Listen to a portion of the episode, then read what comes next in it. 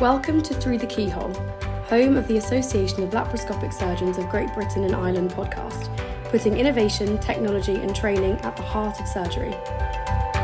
We want this to be a two way dialogue, so join the conversation by emailing hello at ttkpodcast.com. Welcome to Through the Keyhole podcast. Uh, today we are going to talk about the next stage, how to manage uh, training and perhaps how to manage the, the latter part of your career.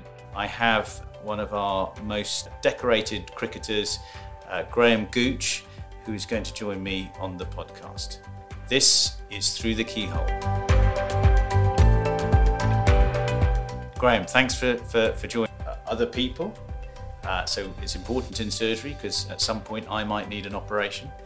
Um, but also, how do you how do you deal with that latter part of your career? You know, you went from captain of England. Uh, you, you, led the side incredibly. You did. You, you achieved so much with the bat. Um, you then went on to have a, a coaching career. How do you manage all of that? Because when you're at the peak of your powers, as sometimes a consultant surgeon may be at the peak of their powers, and then they have to work towards retirement. How do you manage that whole thing? I, I think it's very difficult because um, in in a sporting context, you know, your your life is planned out for you with the matches, with the training, and all the things that go to prepare. Um, the, the, fixture schedule, whatever. So you know your, your daily routine is, is generally planned out, and, and, especially in cricket, as we know, you, you know it's not mm. like football. You play once or twice a week. You you, yeah. you, could be playing seven days seven days a week. So it is difficult. Um, I think what a what a good idea is is if you're playing sport is to create another interest that, that can take your mind off of, of that sport. I'll, I'll give you a great example. People ask me, you know, I coached Alastair Cook for quite a long time. Mm. And of course, he, he married into a farming family and yeah. now he's a fully fledged farmer. So that's been of great benefit to him yeah. because he's been able to get away from his sport his day job, so to speak, yeah. and do something which I wouldn't say started off as a hobby at the beginning. He was thrown into it, but it, has been beneficial to him because he, he's had another interest. So I, I, think that's important if you can do that. You don't want um, to be um, defined by it. You sort of want to be the human being who, who does your, your, your sport or whatever. Well, if it, I think if it eat if you eat, sleep, and drink it, like the game in our case, um, there is nothing else in yeah. your life if you if you see what I mean. You know, you might have your, your, obviously your social life a bit and obviously your family life, which is great, but um, you you've got to find a way of relaxing yeah. away from it because if you, it's one of those things that you know, you you, you can take it with you to bed. It don't leave you. You know, when you finish a day's play, it doesn't leave you. Mm. You know, if you've had a good day or a bad day, you know, you, you know, you feel down. You go to some dark places sometimes um, if it's had a bad day, and, and then then a good day really is. And, and I have to tell you this: the, the best feeling in the world as a, as a batsman, as a cricketer, is being not out overnight. Yeah. That is the greatest feeling, you know, for me. I, I can't speak for other players, but when you're having a shower and you're not out, however many, or hopefully quite a few, and you you got that feeling of what's going to happen the next day. It extends overnight. Correct. Yeah, yeah. You got, you know, I'm, I'm still I'm still in the game the next day, if you see what I mean.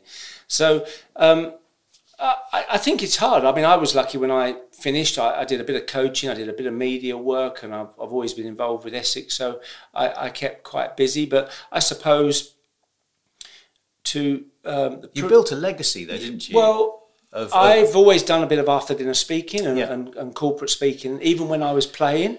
So I moved into a bit of that at the end, or I, I did more of that, yeah. which um, I quite liked because, um, and I don't mind telling you, is that you know when you prepare yourself to play, I wouldn't be blaming a coach. I wouldn't be blaming a, an advisor for my performance. The individual, the performance is down to him. He owns the the the, the performance. Okay. Yeah. Yes, your coaches, your your mentors, and people on the periphery can help you. Their job is to supply ideas, uh, options, suggestions your job as a performer is to say, yeah, I'm going to do that, or I'm going to try that, and I might incorporate that in my game. The coach and the mentor's job is not to play the game for them. Hmm. So, so it's your game, your career.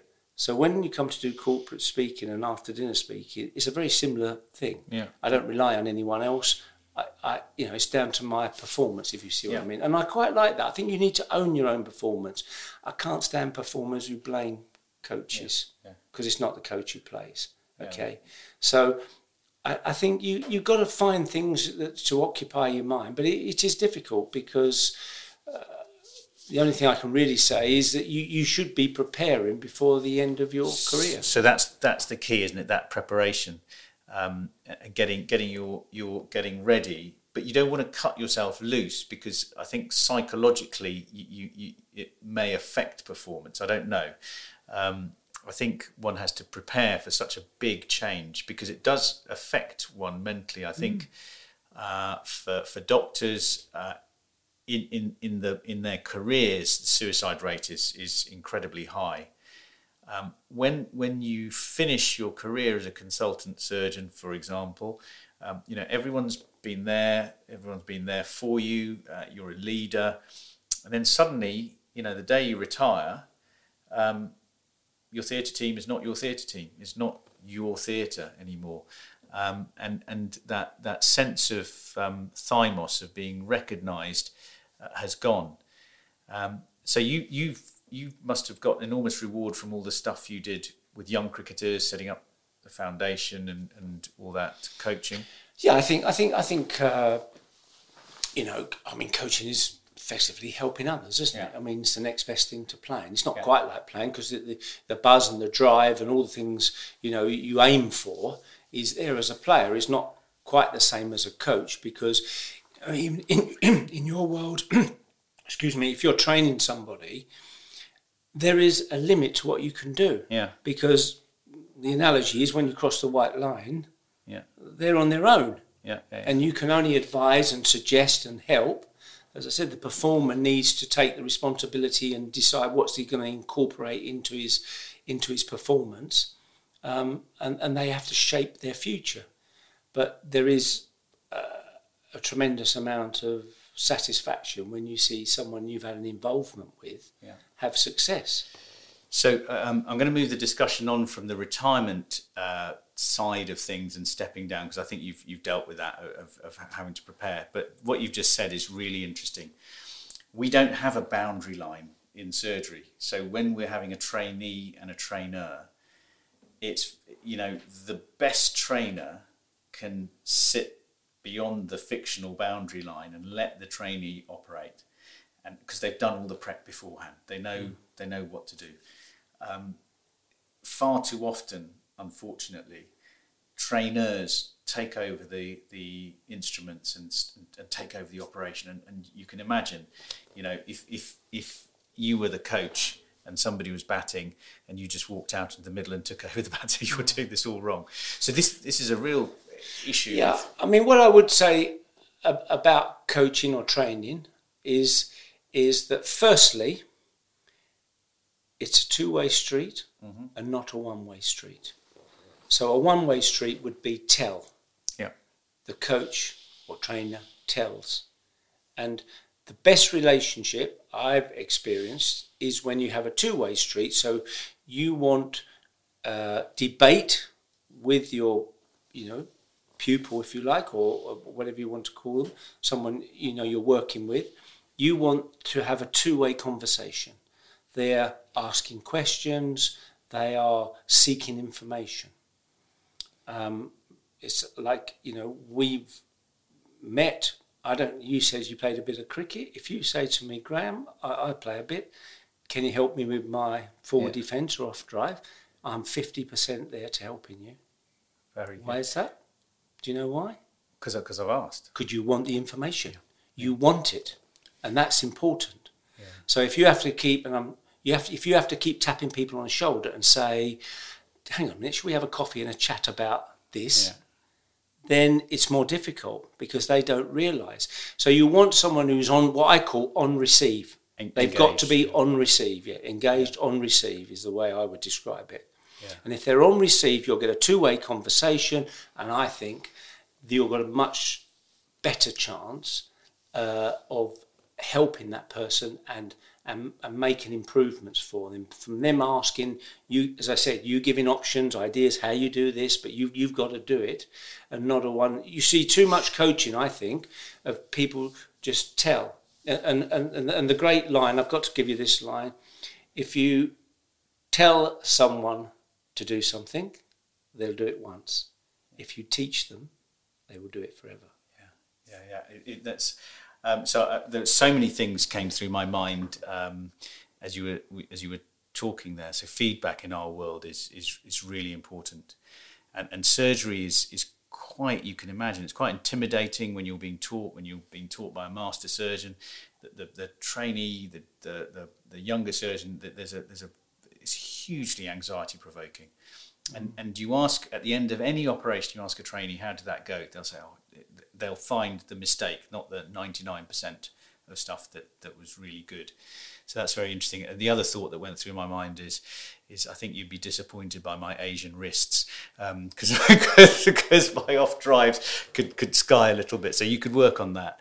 It's, it's so, interesting you mentioned that Tan because um, I, have worked with players one mm. I, I can think of in particular who would have a great practice session or you know and, and but he he would always highlight the one thing yeah. he did wrong and one thing I learned in my coaching career and training and trying to help people being a mentor is yes you need to inform you know you, you're you're charged the things that they need to look at as we've already discussed yeah. what they need to you know to be looking to do or whatever this way that way but you've always always got to highlight good coaching is about highlighting what they're doing well yeah. It's not just about what they need to do.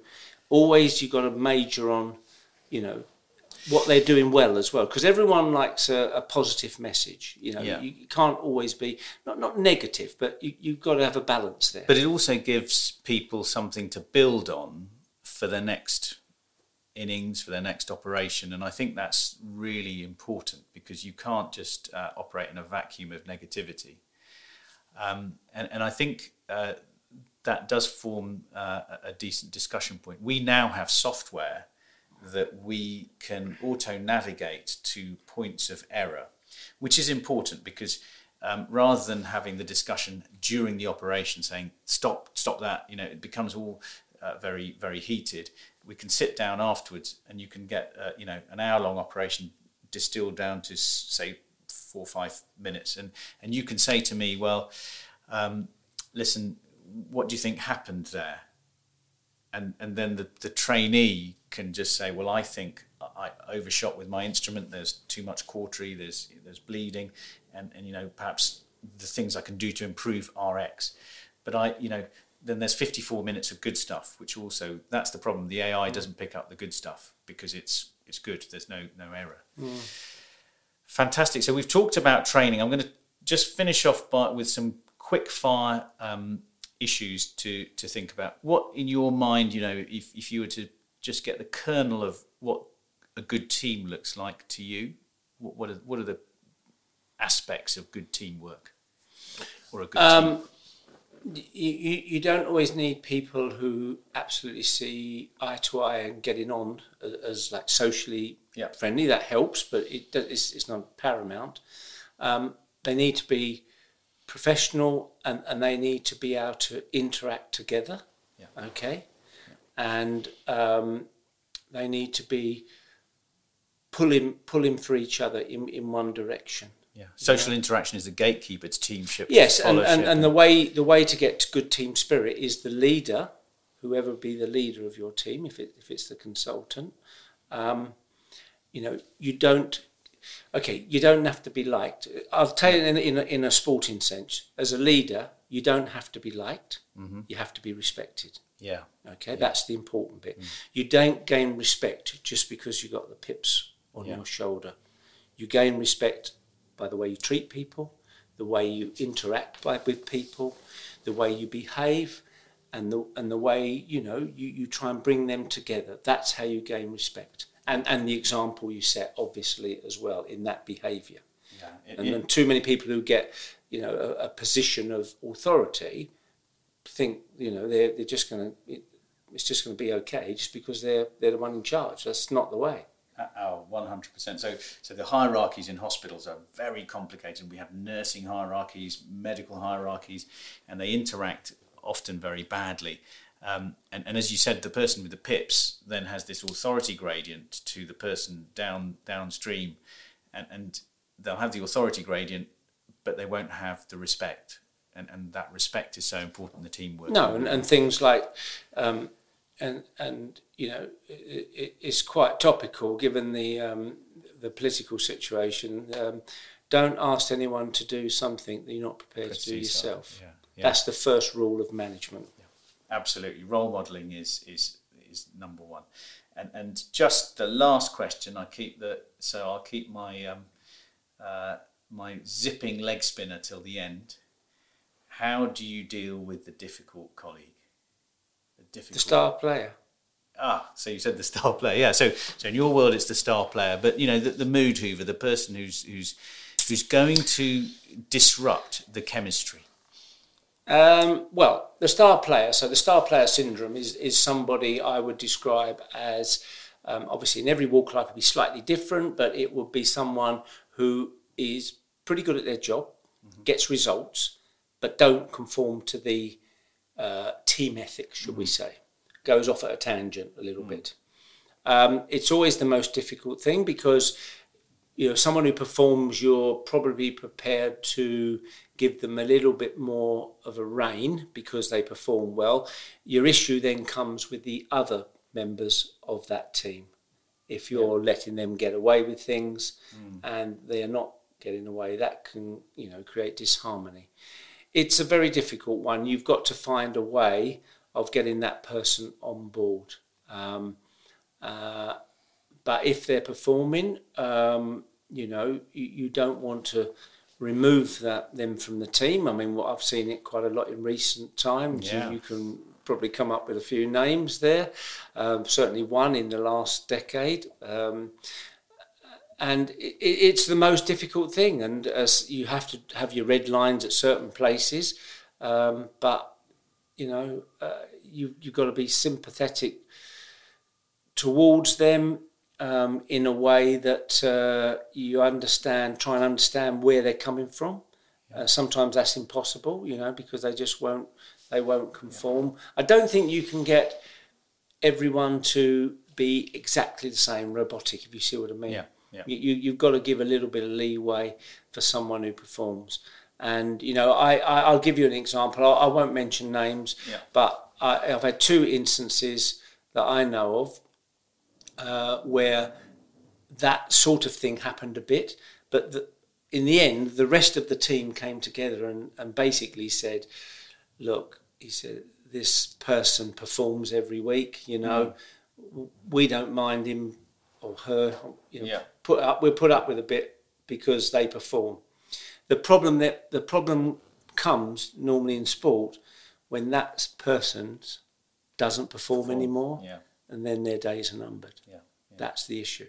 Yeah, that's very very. It, it, it, there is no one answer, I don't think, to that question. Yeah, I think you dealt with that really well, actually, because because there is no one answer in my my opinion. It's it's each situation has to be be treated on its merits, just like um, every ball that's. Yeah, I mean, it, it, it, look, the one situation with a football manager you would have heard of. I won't mention any names. Uh, they had a star Brazilian player. Basically, he had a row with him on the training field. That the star mm. Brazilian player went off to the dressing room, and and this well respected manager said to the rest of the team, "Well, I'm not having that. He's not playing this week, you know, because I can't have that disrespect yeah. and that you know on the on the on the training pitch and whatever. I've got to you know you know sort of take some action. Yeah. And pretty much all the team came to him and said, "Look, boss, um, yeah. you know he gets two goals every Saturday for us, you know, and he wins us the game." So you know that's the sort of thing you're up. You know, it's not up against, but you've got to be a bit malleable, a bit flexible. It, it's so true. Well, um, Graham, uh, we've heard pearls of wisdom which we can actually translate beautifully into into my world and, and, the world of the people listening to this podcast in surgery. And I think you will have had a, a, an influence you know in terms of retirement and that feeling of perhaps occasional uh, irrelevance for us. It's it's it's all about preparation. In terms of training it, it's the ability of not crossing the boundary rope for, for us as trainers but also for the trainees to, you know, as a, as a two-way street that you, you talked about. I, I love the way you discussed teamwork, and then, then later on we talked about the, the star player. Uh, teamwork is all about um, making sure those that you're professional and you have decent social uh, interactions or, or, or, good communication. So, um, if you were to uh, run a training program for surgeons, for young surgeons, um, what would your advice be to them? So they're the young batsmen. What would your what would your advice be to them in terms of their attitude to training um, with with a master surgeon? What would you ask them to do? Well, I, I think you need to, to learn off others. That's part of the knowledge, right? So you you you know, um, how how you your attitude to everything will will determine how successful you're going to be yep. and how much satisfaction yep. you will get from from from doing a good job in you know a life saving job in in your case. In, in, my case, it's not like that. It's just that um, it's easy to be ordinary. Yeah. It's tough to be the best. Yeah. Yeah. And of course, the last saying you've heard this: success in life is an inside job. Very good, Graham. That's a fantastic way to uh, end this. You absolutely knocked it out of the park, out of the ground, as you said. Thank you very much for joining us on Through the Keyhole.